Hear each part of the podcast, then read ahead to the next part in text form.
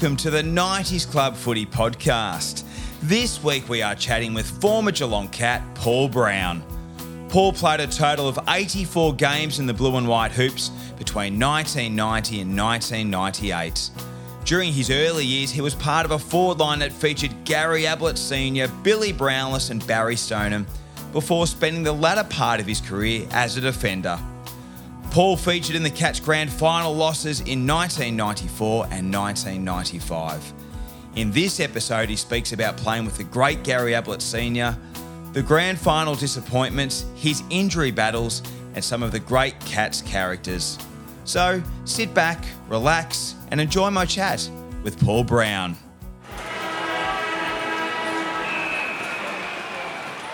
Paul Brown, thanks for being a part of the 90s Club Footy podcast. Really appreciate your time.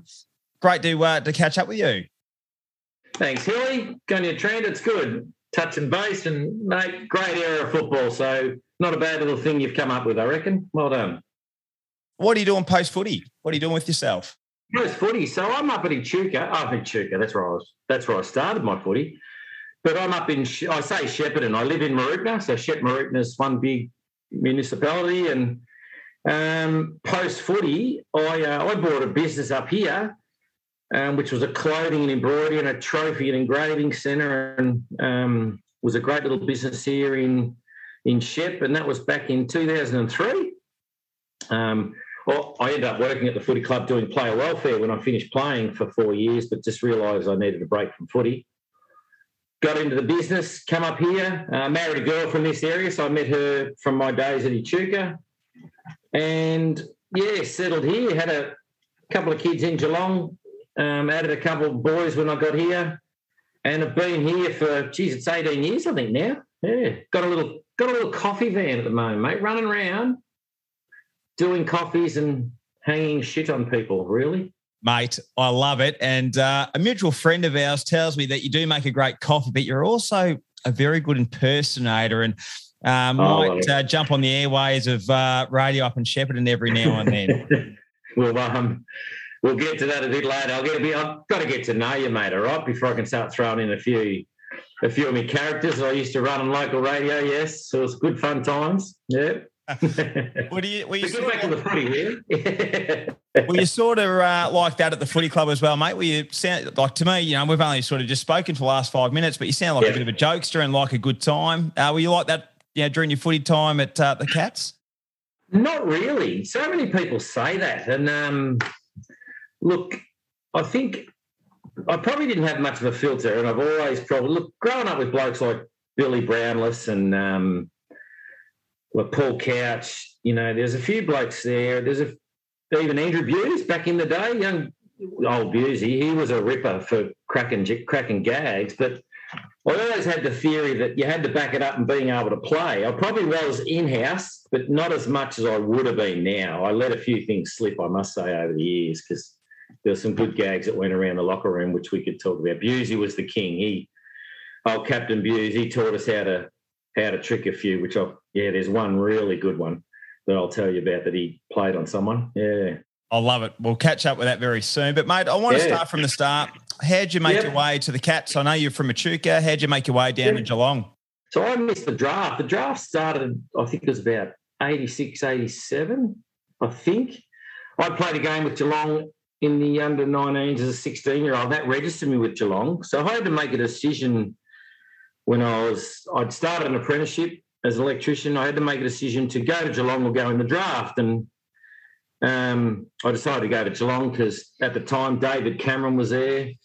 Um, Andy Preston had just finished there. So a couple of old boys. I played footy with Shane Hamilton um, through juniors. He was there so I just decided that that was the place I wanted to go and have a crack at footy. It was the same day I left to go play footy. I got a letter to go and try cricket at Essendon. My old man would probably say I was better at cricket than footy, but it was just the way the cards fell. fell, and I headed off to Geelong as a um, 17-year-old turning 18 that first day of uh, you know when you went to the club and pre-season when you run around with the likes of Ablett, Hocking, Couch, Best, yeah. Stone, and like what was that like?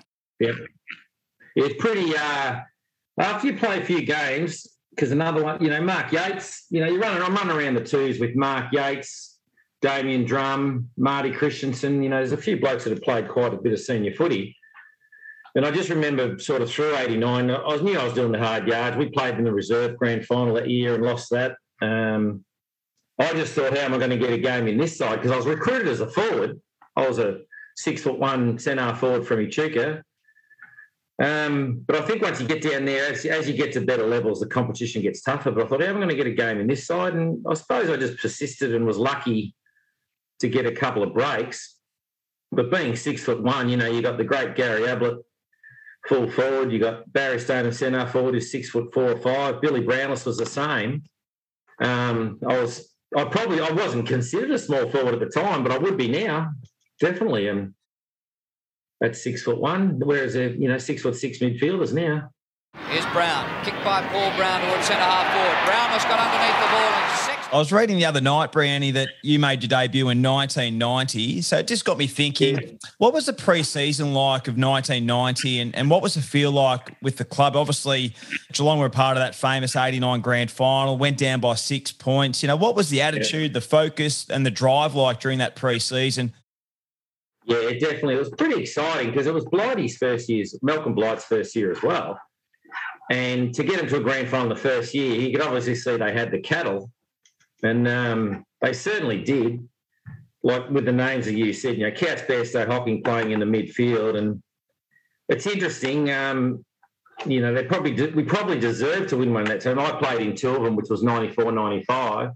Um, one under Blighty, one under Gary Ayres.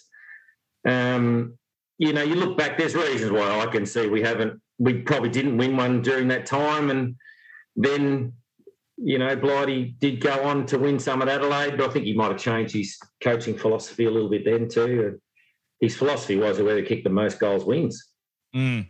Yeah, very technical. You might remember, oh, in 1989, like we had front row seats playing reserves. We'd go in, come out and watch, and they were kicking 30 goals plus in the wet on, you know, suburban grounds in those times. The grounds weren't as pristine as they were now. They still had cricket pitches in the middle and Couch Bairstow Hocking running the muck in the middle and big Damien Bourke and Darren Flanagan in the ruck and Gazza at full forward. And I think Timmy Darcy was holding down full back and a few young blokes floating in there. It was a pretty formidable side when you look back at it, for sure. You played 13 games in your first two years, and as you said, you sort of were recruited as a as a forward, and no doubt, yep. hard Ablett, Billy Stoneham in there. You know, what did you have to do, or you know, what what was the sort of the message from the coaches to to you to try and get a crack in there, you know, obviously against a, a forward line with already bulked with, you know, three great players. Yeah. Well, Trent, you probably hit the nail on the head there. Like the coaches, you really didn't get feedback in those days. Um, I was probably never really taught. There was one year I did kick 38 goals in the first, I'd say, 10, 11 games one year. And it was probably the year that Gazza Gazza pulled the boots one year and didn't and basically retired. Mm. I reckon Billy kicked 80 goals. I kicked 38. Robert Scott kicked 30 odd. I reckon there was someone else who kicked a few. Um, we probably shared it around a bit, um, and that would have been. I reckon it was probably it could have been 99. No, it was 91. I reckon. Um, so looking back at then, and I just think opportunities like um, you know, I was recruited as a forward. Blighty was an old fashioned coach, and that's where I was pigeonholed. Whereas you look at, you know, as he come along, I played a bit in the twos with him, and I must have been playing a bit of backline. And as he just said, you know, stick at it. Um, I'll give you a run on the halfback flank. So I ended up, of my 84 games, I reckon I played 50 plus off a halfback flank or back pocket. And um, that was just Ayres' insight and probably saw something in me that Blighty wasn't or wasn't told what to do. Blighty did his own thing. Don't worry about yeah. that. You'll get to it a bit later, but you might have heard that my son Tom got recruited to Richmond. Yeah, yeah. Tom Brown, and everyone says, "Didn't you play enough games, Brownie?" I said, "Well, you fucking ring up Malcolm Blight and tell him no, I didn't play enough games because he didn't. He wouldn't play me. So it was simple as that." I'll tell you what. I, will I'll talk to you about Tom later on, but I was disappointed the Cats didn't get him. I would have liked a uh, the Brown name to continue at the Catland, but yeah, Yeah. We'll get to that a little bit later. Hey, I want For to sure. ask you. So, when you're playing in the ones and you're playing in that Yep. forward line, and you know whether Ablett and Billy or Stone or whatever the combination is there, and I'm probably more focusing on Gazza here. Yeah. So, what's the message for your role in that forward line? Is it to to keep out of Gazza's way, you know, or is it to go and get your own Yeah. CB, what was sort of the message that was conveyed to you? Yeah, well, it was. Um, look, it's really interesting because there wasn't as much science to footy in those early '90s, and I reckon the change the change came when I, you know, in the late probably '90s, early 2000s. You know, Bomber Thompson's the best coach I've ever heard, and the way he teaches players, he he teaches players how to think. And back then, I just think because Gazza was so good, you know, when you you know when you hear kids growing up and they and their dad parents might say they don't kick it to him, Mm. and I argue with those people because we I had it firsthand with Gary Ablett, and the reason Gazza got it so often because he was the fastest by a mile, he was the strongest by a mile. Like so, Couchy, Bairstow, and Hocking were pretty good kicks of the footy, and the side was a pretty good kick of the footy anyway. So when Gaz is leading out and he's ten metres in front, if you you only had to put it, actually we used to say you'd put it twenty metres in front or twenty metres behind, he'd still get it because he was so powerful and so quick. so in the end, yeah, yeah, once he used to tell you to move out because he had space, but also you got out of his frigging way because he'd kill you. He well, he nearly killed Dipper in the '89 Grand Final. He's clear, and he he finished Wayne Johnston's career. He broke his collarbone and finished his career in the pocket at Geelong one day. He And what about that hit on Gastev as well? That one sort of Oh, that one. one yes. That Gastev hit was bloody hard. Yes, he he retired the year after that. Yeah. Yeah. Stuff that. Don't stand under the ball. If you want to stand under the ball, Gazza will move you. He will move you on. For sure. So we got out of the way. So there wasn't real, there wasn't any real instructions. It was just, I suppose, all those good full, full forwards. You think of Dunstall, Lockett, and Ablett. Um, you know, that was the dominant part of the game. And yeah, you look for them because they were probably so strong and, and quick off the mark. Yeah. Yeah, yeah, there you go. Hey, I Yeah. want to ask you about the 92 season, Brownie. It was a breakout Yep. season for you in the fact that you played 24 games. I think you might have missed the first one and uh, and you Yep. lined up in two finals out of that 24. You know, what was the catalyst behind your form that season? Was it a really good pre-season? Was it, uh, you know, a sit down with uh, Blighty or assistant coaches and sort of going, you know, this is a, a, a season where we could see you really benefiting and obviously having that couple of years of experience in the Yeah. season? It was um do you know what, mate? Let's reveal it. So again, no sitting down with coaches. You just you just went and played your game. That's how you're recruited too. Um, but I played every game in 1992. I was a Derek kicker at Geelong, mate. So I don't think I missed the first game, but I missed. I played every game except the preliminary final and grand final. I kept a diary that year, and it was about 35 games in a row, if you include pre-season games. Yeah. And I think I was shot. But what happened too going into those finals was we must have lost one of them. But he, uh, Blighty brought back blokes like Steve Hocking and I reckon Neville Bruns and who was the other one? Might have even been Bewsy. He brought back the old Wiseheads Yep. in 92. And, you know, upon reflection now, and you know the game's moved on, some young blokes might have actually been better at the time, like Shane Hamilton. I don't know whether nine, 89. Shane Hamilton had a sensational final series in 89. Like, oh, mate, if you can find him, if I could find him too, I'd love to catch up with the old boy. But he got moved on to Brisbane at the time. But there was some bloody good young players around the time. But, you know, Blighty was the, the man at the time and he called the shots. So um, it was a breakout year. I just think so. Might, that might have been on the back of my 38 goals, and they probably thought here's an opportunity to, you, you know, I'd love to have it in front of me the year that Gazza missed. Maybe it was 92 that he missed, and I kicked 38 goals in 92, and Billy kicked 80. I can't remember. Uh, I reckon it was Yeah, 91, 91 Gaz. Yeah, He missed about Right. nine 10 games. And I reckon it was, yeah, 92. 'cause Yeah. I- I- that's why I'm saying breakout year. I think it was 92 He when I was in- up that you, you kicked, I reckon, the first eight or nine games, you had bags of fives and sixes and yeah. yeah, kicking a heap of goals. I was on fire, jumping on blokes' heads, mate, and then it gets all it gets cut out of your trip. Can I ask you honestly, Brandy, like you would have been pretty, pretty devastated, would have thought, mate, to play all that year, you know, pre-season, all the home and away. You've played the first two finals, and then obviously you miss out in that prelim and the grand final. That yeah, that must have hurt.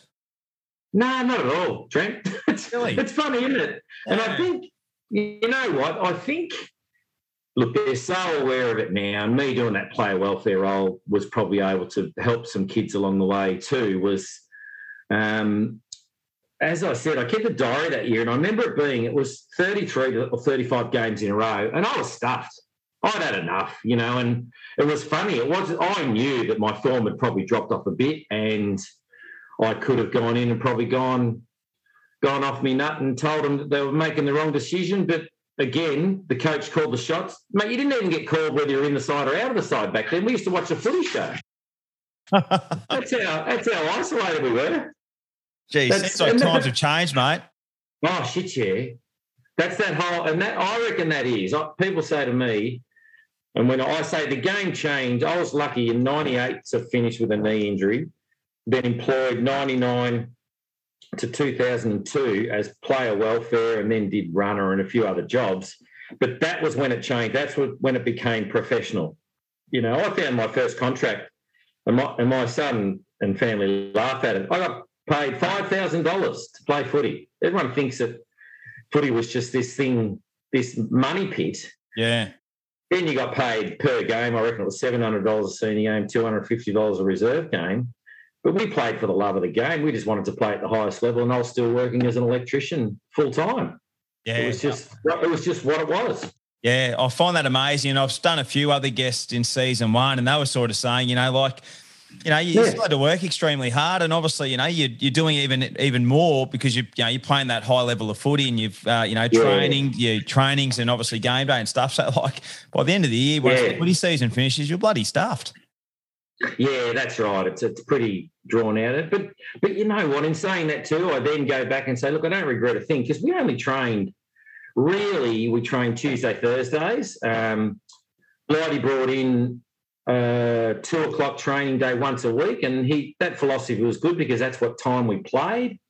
So let's train on a, uh Tuesday night at a Tuesday afternoon instead of under lights.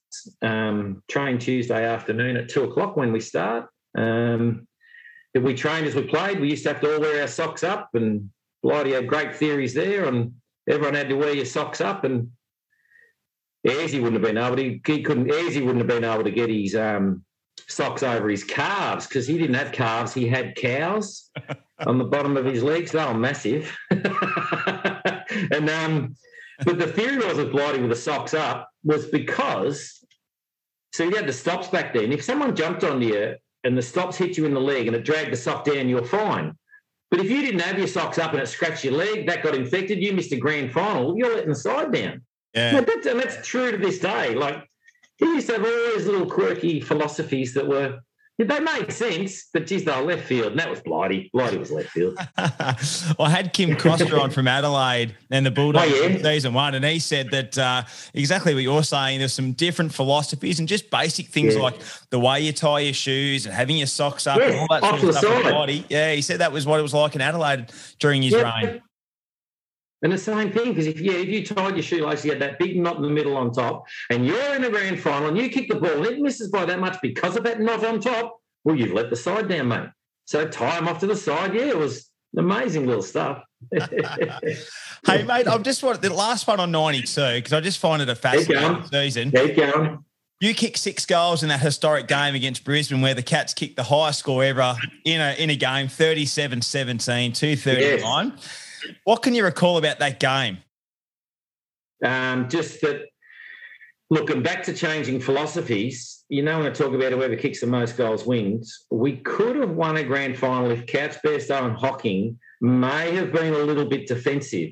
But that was but that was blighty. Like I've actually and I went back after some blokes had sort of mentioned that, and I've seen the games. No wonder we kicked no wonder they were kicking 30 goals plus because Blighty just backed our midfield. I, but I do know that um, I do know that David Parkin used to deliberately play Craig Bradley on Gary Hocking because he knew Gary Hocking wasn't defensive.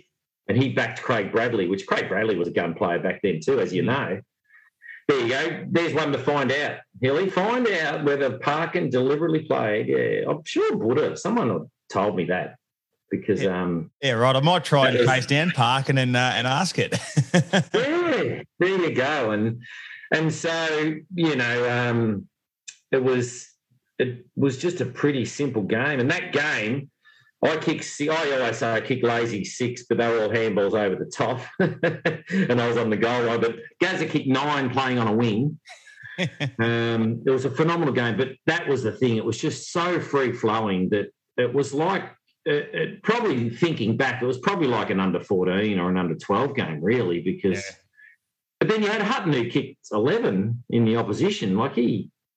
Um, but everyone, I think there was only 14 goal kickers there was 14 goal kickers on the day, and the poor backman who got held, you know, Andrew Rogers playing fullback on Hutton, who kicked 11, he got, he, you know, he is about it now. Good old Buck Rogers.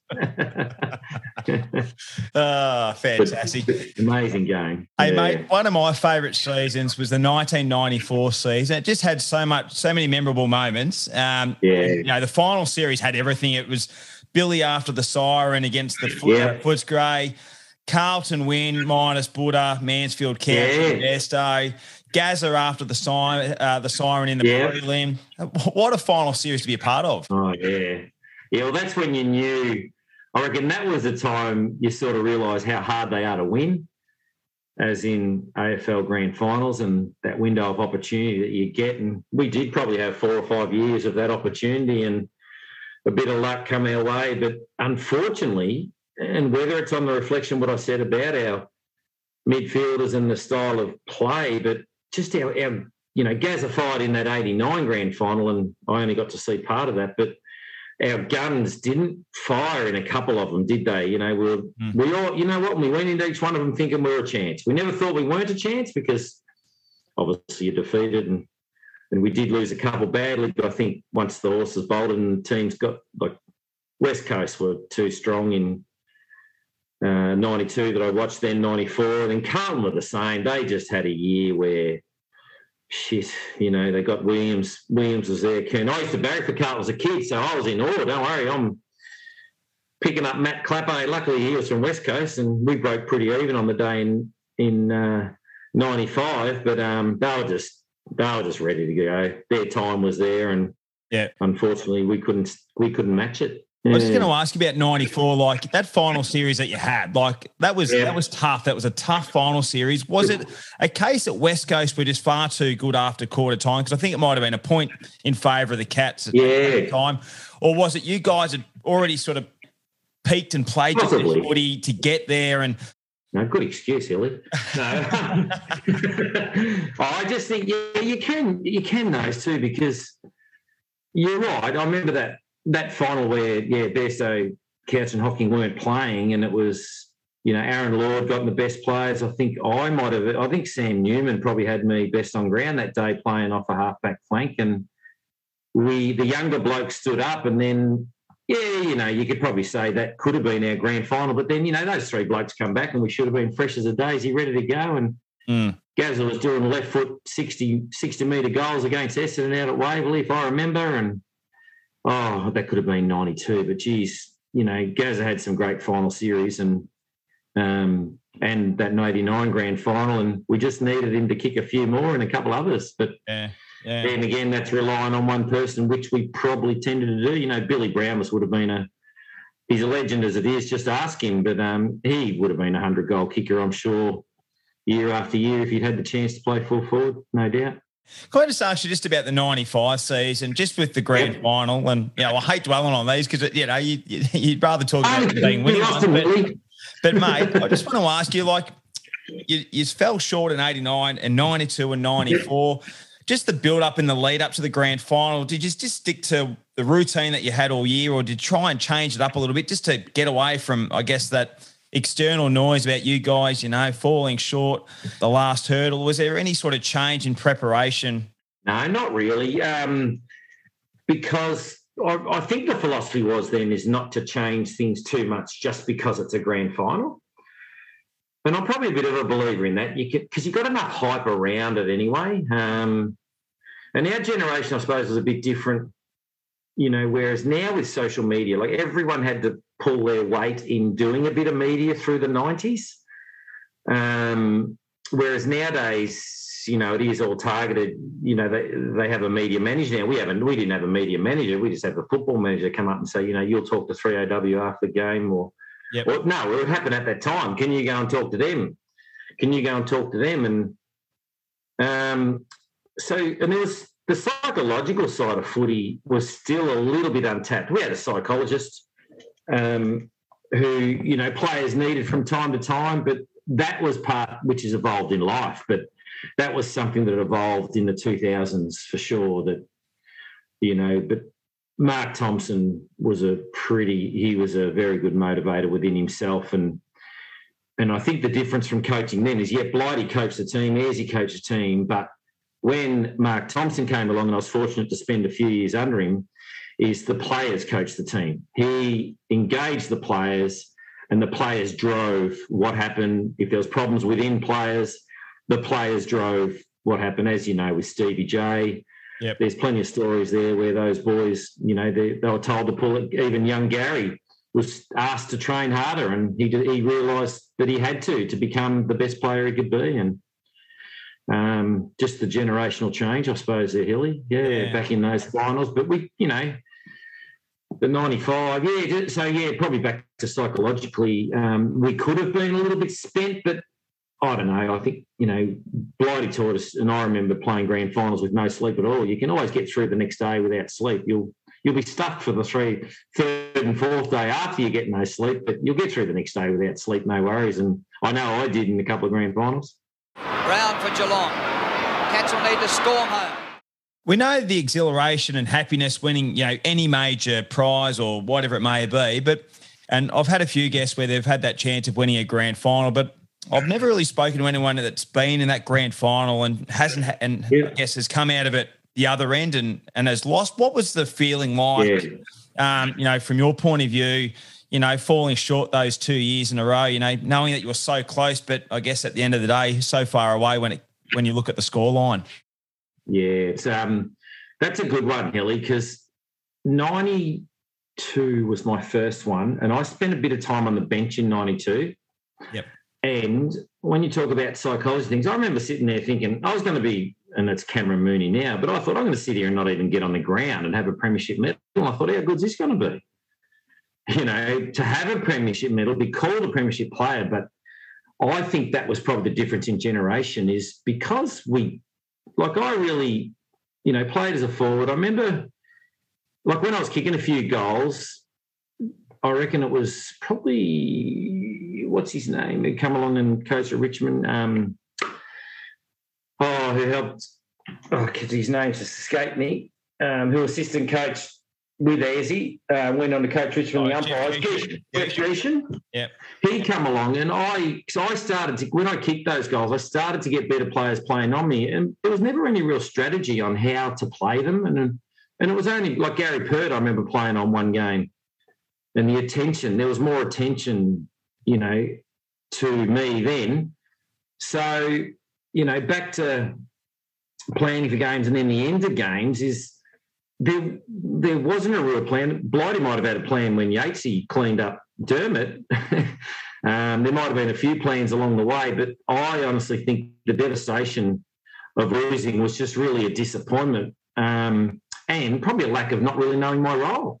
How's that? You know, that's a bit of a slap in the face. I don't regret what happened because that's the way it was. Yeah. But I never probably quite knew my role within the team, and that's only what I've learned over the years being out of the game and being in that generation through the 90s. Yeah. Okay. Yeah. No, well yeah. said. Well said. Hey, you retired in '98. I know injuries sort of come your way. I think you did. Uh, you know, you had a couple of knee injuries and, and so forth, and that was probably the end there. Was it? Was it frustrating that last couple of years? Yeah, it was. I um, obviously that's where I was. Probably hitting me straps at 26 years old, and I ruptured the patella tendon. Who um, Michael Long did one, and Gary Buckenara, when he slipped over in a final, he did the same thing. It's, uh, it's a tendon at the front of your knee that holds your lower leg up to your kneecap, and that snapped, and my kneecap flicked up halfway up my knee, and it was a rare injury, and there hadn't been many operations to it. So and again, back to the science of that generation, there, my recovery was pretty basic. It wasn't very specific. Um, you know, I see blokes, I see, you know, kids doing one legged squats and things, and I don't remember doing one legged squats. It was just very generalized training and strength back in the legs, which I never really got. And then I wasn't able to sort of string, you know, weeks on end training. So it sort of held me back a bit. And so at 26, I hung in for two years, played two games in two years. And actually, funny story when I was let go or offered the job to be welfare was I went in, it was Ayresy and Alan McConnell. He was okay. assistant coach. Yeah. Went into the meeting. This is how it went, right? So I went in, it's the end of season meeting. I'm sitting there and I'm looking at Ayresy, looking at Alan. I took the deep breath just before I spoke and I sort of hit the table with my palm and said, You blokes would want to have a good offer or I'm going elsewhere. And I was deadpan serious, right? They've looked at each other. I've pissed myself laughing. And then we've just roared laughing. I said, Righto, what am I doing? I said, If you think there's a role in footy for me, I love it. Grew up loving it. And um, consider me. Consider me forward. And that's when I consider me forward. And that's when I did. They Stephen Wells came to me and myself and Ronnie Watt coach of reserves. We were put in the same room, and I became probably the first full time AFL welfare manager, a specific role just to look after players, which is now called development managers within clubs. Yeah, yeah right. There you go. Yeah. And that was a pretty interesting period for the Cats too, Brandy, because obviously, yeah. um, you know, we're, we're, in a heap of debt. Uh, Colbert's yeah. gone. Um, I guess Ayresy end up going to Adelaide. Bomber Thompson jumped on board. Brian Cook's jumped on board. Like that time yeah. would have been a really interesting time to beat Geelong. It was pretty exciting looking back. Um, you know, I was runner as well. Um, I remember I was pretty much probably the backline. When I say backline coach, I used to go into meetings, look at footage of where the opposition kicked the ball into on a regular basis. So it was pretty basic stuff. Who would do the kicking in?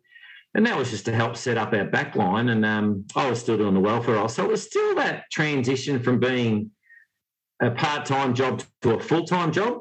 And like any clubs, I, I was basically volunteering to do that, volunteering to do runner. And then after four years, I think I got to the stage where I was just getting a bit um, disillusioned with the whole. You know what? I look back, and there was a time when Bomber it was three quarter time of a game of footy, and we're five goals up. And as you found out, I'm a bit of a joker, and I'm having fun with trainers at, at half half time. And Bombers come in, we're up, and he's ripped into me for being like, "What are you fucking so happy about?" And you know, going on. And I went, "Whoa!" And that was a moment where I think I realised I need a break from this game. It's it's it became it was becoming too serious. Was my mentality at the time. Yeah and I know I was doing fairly well at the job and um, could have could have even looked towards being a football manager or something. But I just thought, nah, all the hours you give to someone else, why not go and do it for myself? So that's when I I took off and uh, ran my own business up here in Shepparton, and I don't have any regrets. Like I'd love to go back now and pass on some knowledge, but I'll just be an old bloody know-all now, I reckon. oh, we never know. Richmond might take uh, take you on board. Oh, there you go. Uh, young yeah. in the system. Hey, before we get on to Tom and, and Millie, your daughter yep. playing AFLW, um, when the Cats won their first flag in 07, now what were your emotions? And you know, it was a, a long time coming, yeah. 40, 44 years. Being a past player, you were so close before playing in a couple of grand finals. You know, what was your emotions when the Cats got it done in 07? Mate, I was there. I um so Joel Corey lived with me for about eight weeks before I found him somewhere um, more permanent to live. And so we became pretty close you know, in that role. And then even now, I still keep in touch with him. He's at Fremantle now, and fortunate enough, he um, he played sort of made the 200 games, and he always got a he always got an extra ticket. So he flung me that extra ticket to go and sit with all these us sorry us legendary past players who played 200 games plus. Besides me, I'd go and sit with all these blokes at the MCG, and there's all these legends around me, but I was there for it and then was able to go back to Geelong. I didn't try and get in the rooms after it, but you know, Bomber Thompson, young, not Bomber Thompson, Bomber Wojcinski took my number after me. So we had a pretty close bond as well. And I was I got down to the fence as they're doing the lap at the end of the game, and he spotted me and just come over and nearly dragged me over the fence. And it was so I I probably felt like I was a part of having relocated a lot of those guys. Yep. And um, yeah, being so close a few times personally, it was just, you know, it, it doesn't really hurt you anymore that you you lost them because that's in the past. But geez, it was exciting for that group and for Bomber because he had taught them how to win, how to be good people, um, how to hold yourself in any situation and and play footy under pressure. And it, you know, I'd say Bomber's plan just all come to fruition really on on how he saw football for sure. Yeah, unbelievable couple of years, that's for yeah. sure. Hey mate, do you still follow the Cats with a strong interest? Yeah. Yeah, you do. Yeah, yeah, I do because the kids ended up barracking for them, all my my four kids. Yep. Um, so I've got two daughters and then yeah, two sons. They all barracked for them, and um, it's funny because once I finish, I, I sort of don't really barrack for anyone, and my kids have said that to me. You don't really barrack for anyone, do you, Dad? And I said, well, I suppose once you've played, and I barracked for Carlton as a kid. It's funny, I, I have kept an eye on Carlton because I know the Dow family, Paddy Dow and Thompson Dow's at Richmond. I know that family. Um, uh, there's a kid from Echuca, Kemp, who's gone there. So, because you, you, know people, I've sort of watched them a little bit, but no, you still keep an eye on the Catters. And um, I just like to test people out when they used to come into my shop and say, geez, your team went no good on the weekend. So I quickly think who's on top. And I'd just look at them and say, who? Sydney. And they'd look at me, didn't you barrack for John? No, no, no. Just because you play for them doesn't mean you have to barrack for them. And I'd be serious, deadpan, and let them walk out thinking, geez, that's a bit harsh, but that's the way I just typical. There you go. It's just me making fun of things, really. Yeah. I love it. Hey, mate, you must be bloody proud. Your daughter Millie playing AFLW at the Cats, and then yeah. obviously son Tom, who got picked up in the top 20 in the draft last year with the Tigers. Um, that's, yeah. that's exciting, mate. Yeah, it is. And, um, you know, I've only sort of coached at junior level and passed on as much as I can. I've never I've never told my children what they need to do unless they ask. Um, I've always just been there because once they get, oh, look, I've been around enough parents to doing that welfare role as well. So many parents have pushed their kids. Now, some make it, some don't when they're pushed. And unfortunately, the ones that don't, there's a, they put enough pressure on themselves. So I've been pretty fortunate with my two that have made it, um, that they've been self driven. And once they get to a higher level, well, then if they come and ask me a question, I used to often say, Well, what does your coach say? And they say, I haven't asked him. I said, Well, you go and ask him. And if it's different, I'll let you know whether I think he, he is right or not, you know. And, yeah. um, but that's often the case too, sometimes is let them learn. They have to learn their own way because we can only keep guiding them um, and picking up the pieces when they do something wrong. But yeah, Millie, the Millie, the father daughter was was a lovely moment being the first one down there. And yep, um, she was injured last year. She's sitting out this year, um, which you might have missed a bit there, Hilly, but that's okay because they haven't really said much about it. But she's sitting out this year, I think, because of her injury. Also, um, the women's is tough. Like we can touch on that just for a second, which we're hearing now a lot about, especially ACLs and things. But what's tough on the women, what I see is that obviously the money isn't quite there for them. So they have to find a job. Yeah. And as I said before, you know, I was bringing all those blokes to Geelong, trying to find them 22 to 25 hours a week of work. Then they've had to train, then they had to live. Well, there wasn't quite enough money in it, I think, for the girls to be able to say no to working and just concentrate on their footy because it's not quite professional yet. So I think she's she's studying psychology, so she's sitting out this year to concentrate on her studies. Um, Geelong have kept her on the list, so they obviously hold her in high regard enough not to lose her. So after this year, she has to make a decision whether to to play at Geelong or they let her go. So and she'll look having a year off might be good for her too, having played footy since she's, you know, in grade prep. And as we know with some players, they walk away from the game citing mental illness because it's such a high pressure field and um, high pressure industry and, and enough pressure on themselves that sometimes it is difficult to to accommodate everything. And I think that's probably part of the reason she's sitting out for a year. And she's only she turns 21 soon, so she's young enough to pick it up again if she wants to. Yeah, yeah. So that's Millie and yeah, Tom, mate. Um, something similar. He's always been you know, going pretty well as a young kid. Always done his own thing. Dad's always tried to coach him and tell him where he should be and position himself. But next thing, he's playing it centre back, chopping the ball off as it comes through, and I'm trying to get him at the other end to win games, not stop games. And oh, funny stories. And in the end, you know, I only coached him through primary school, and off he went after that. And he really developed. He he snagged a scholarship at Geelong Grammar. Yep. And I think that was a huge part of his development, even though there wasn't much footy over the two years he was there. Yeah. Um, he grew a bit. Um, I think he realised, I say this, that I think he realised when he's out there that he belongs there. When he plays, I used to think he was so unselfish, not take the game on himself, sort of opinion.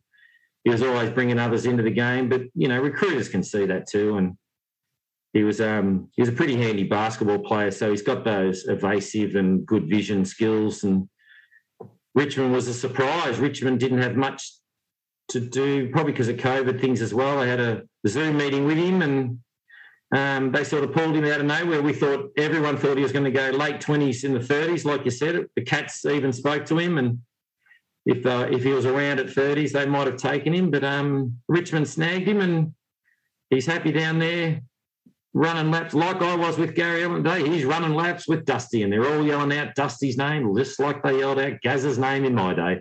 Yeah, how good's that? Hey, how good's that? Yeah. Is he enjoying it so far? Yeah, I think he started. They started back yesterday, so yeah, he got drafted Thursday. Went down on the Sunday. Um, went and bunked in with a coach for a few weeks. Him and another bloke jumped in with dinner for a, for a couple of weeks up until Christmas, and then now he's with a host family for a while and just got his license. So he's he's starting to become a man, and he's training's pretty tough and a lot to take in because, as you know, there's a lot there's a lot more coach feedback now, Hilly, and, Yeah, and learning a lot of yeah. So he's got a few coaches there, and he'll be learning a lot about the game too. So he, when we ring him, he's often pretty knackered because of training. But I'd say also the mental, the mental um, absorbing all the information would be pretty tough. Yeah, absolutely. Hey, Brandy, I've loved this chat, mate, and I could talk to you for hours. You're just that sort of person and that character. But I am going to throw you just a couple of short ones, a couple of quick handballs to uh, to finish No. off. I'm going to mention a few names, and I want you to uh, give me a short sentence or a word to describe them. Righto. So, the first one's going to be the uh, you know most famous one, Gary Ablett Senior. Um, oh, you know what? I get asked this so often, because you're asking one word, like a good politician, I keep talking as I'm thinking. Um, mate, oh, just superstar. Um, yeah, I can't really say much more because he's the best I saw. Um, you know, I, I honestly think maybe we could have won a premiership if we had a Dunstall or someone like that because he brought more people into the game. But Gaz didn't need to. He, he could kick goals over his head if he wanted to. No one else in the team was allowed to do U-turns, but Gary Ablett was because he was Gary Ablett. Now that sums it up. There you go. Love it. what about his sidekick, Billy Brownless? Billy, clown. What it. you see is what you get. John Barnes. Barnesy. Geez, he's he's Billy's sidekick. Barnesy, underrated.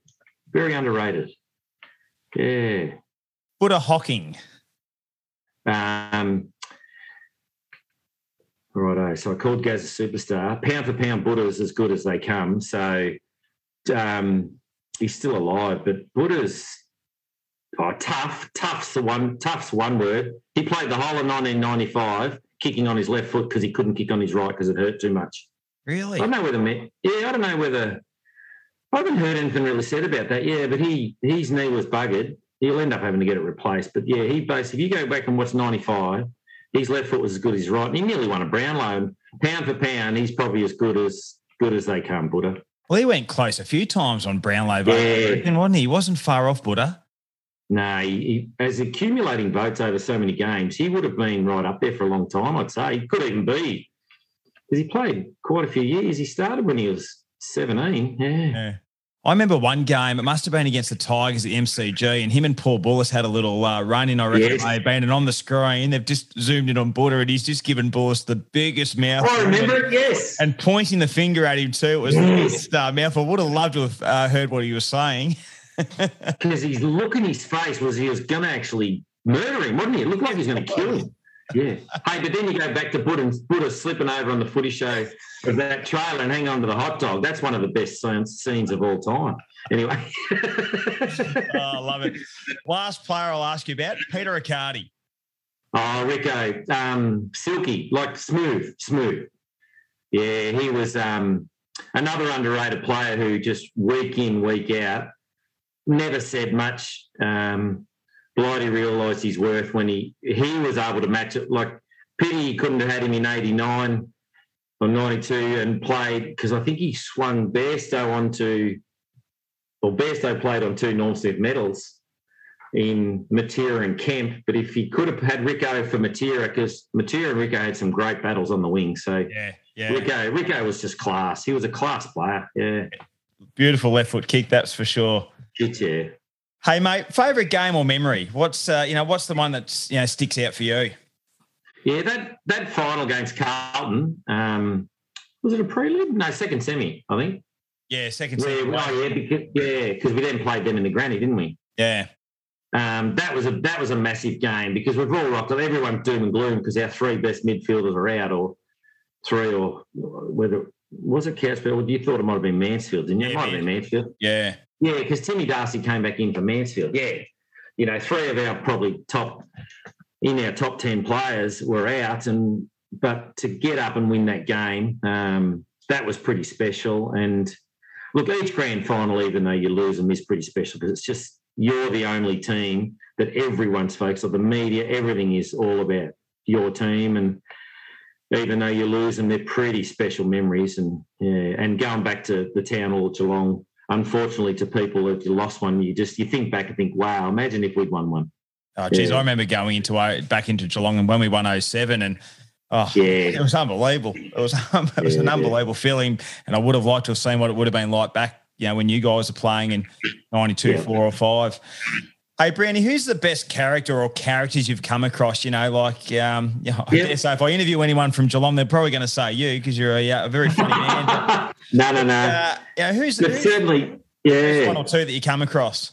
well Bewsy from the early days and then Pickers Liam Pickering was Pickers is very good he was very good at um, and Pickers God if you ever get to talk to him we all we are all amazed there was a heap of us that caught up at Billy's pub a couple of months ago because we hadn't done it for a few years we have a we have a 90s reunion where Timmy McGrath does a fair bit of organising, Billy, Barry Stoneham, um, and we just we just ask past players now, like Yatesy was there. It's past players from any generation can really come, Mm. but um, Pickers remembers everything. It's phenomenal.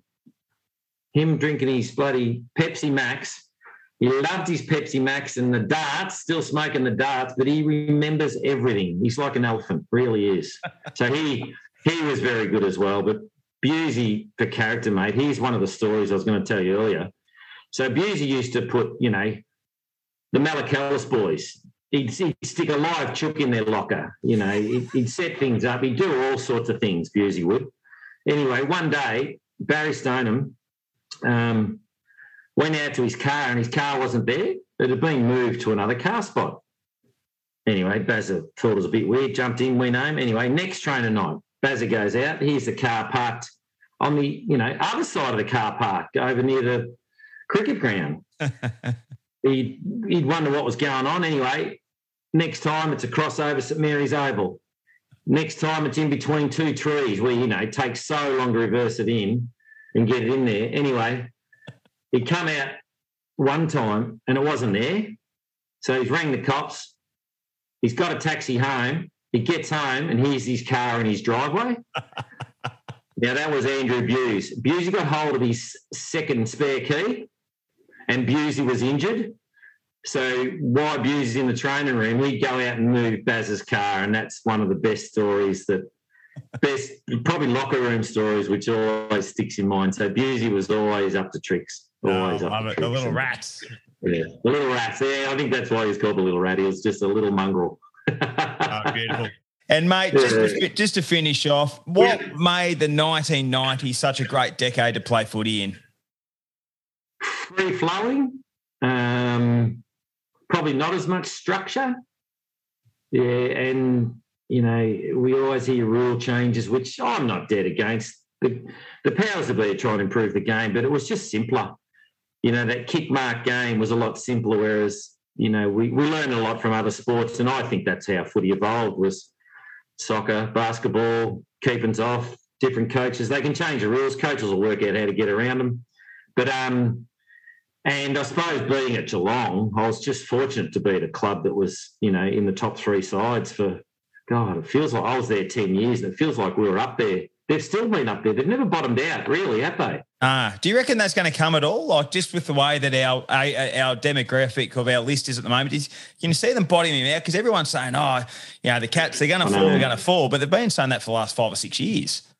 Yeah, and then you know, little Stephen Wells, they're very smart in, aren't they? In, in just bringing in a few kids, and I think that's where Bomber was really good too, and whether Chris Scott's the same is.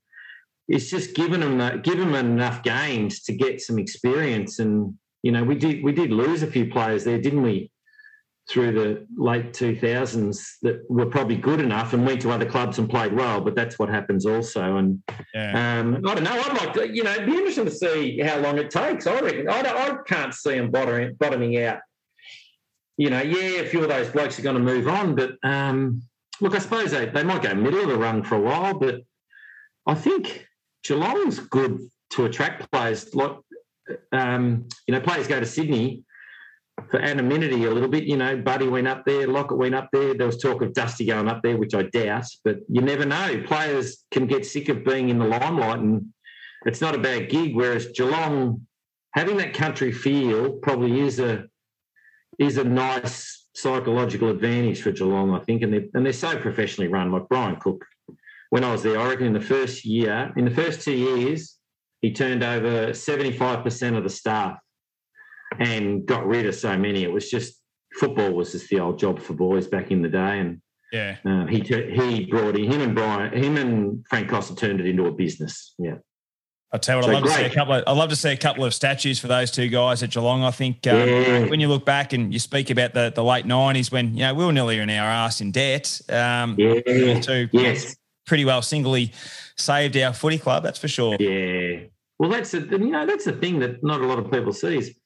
you know the social club was a separate entity to the football club, mm. and Brian Cook came in, and, and, it took a couple of years to amalgamate all that, and then yeah, raise money as a business, and not the social club doing their thing and raising money. That was that, and that was of course old fashioned pre nineties. Yeah. Tickets. Hey, Ronnie, Burns, Ronnie Burns would walk into the marketing bloke and want 40 tickets. no worries, mate. Here you go. Well, now, God, imagine that now. There's 40, 40 times frigging 75 to 100 bucks each. There you go. You do the sum, silly. it's a well run, well oiled machine down there in Geelong. That's it. Hey, mate, I have really uh, loved this chat. Really appreciate you sharing some time and reflections at your time at Geelong, Bernie. It's, uh, it's been fantastic. It comes to ground. Fans want a free kick for Kernahan. It's not there. Brown a tackle. Kick by Brown is all right to McGrath.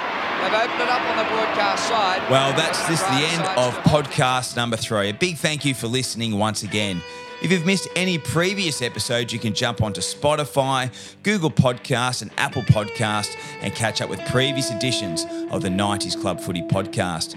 You can follow us on all of our social media platforms Facebook, Twitter, and Instagram. Next week, we have a big guest. He was a Premiership coach with an interstate side, as well as playing over 350 games with two clubs in the 1990s. Until then, we'll see you next week on the 90s Club Footy Podcast.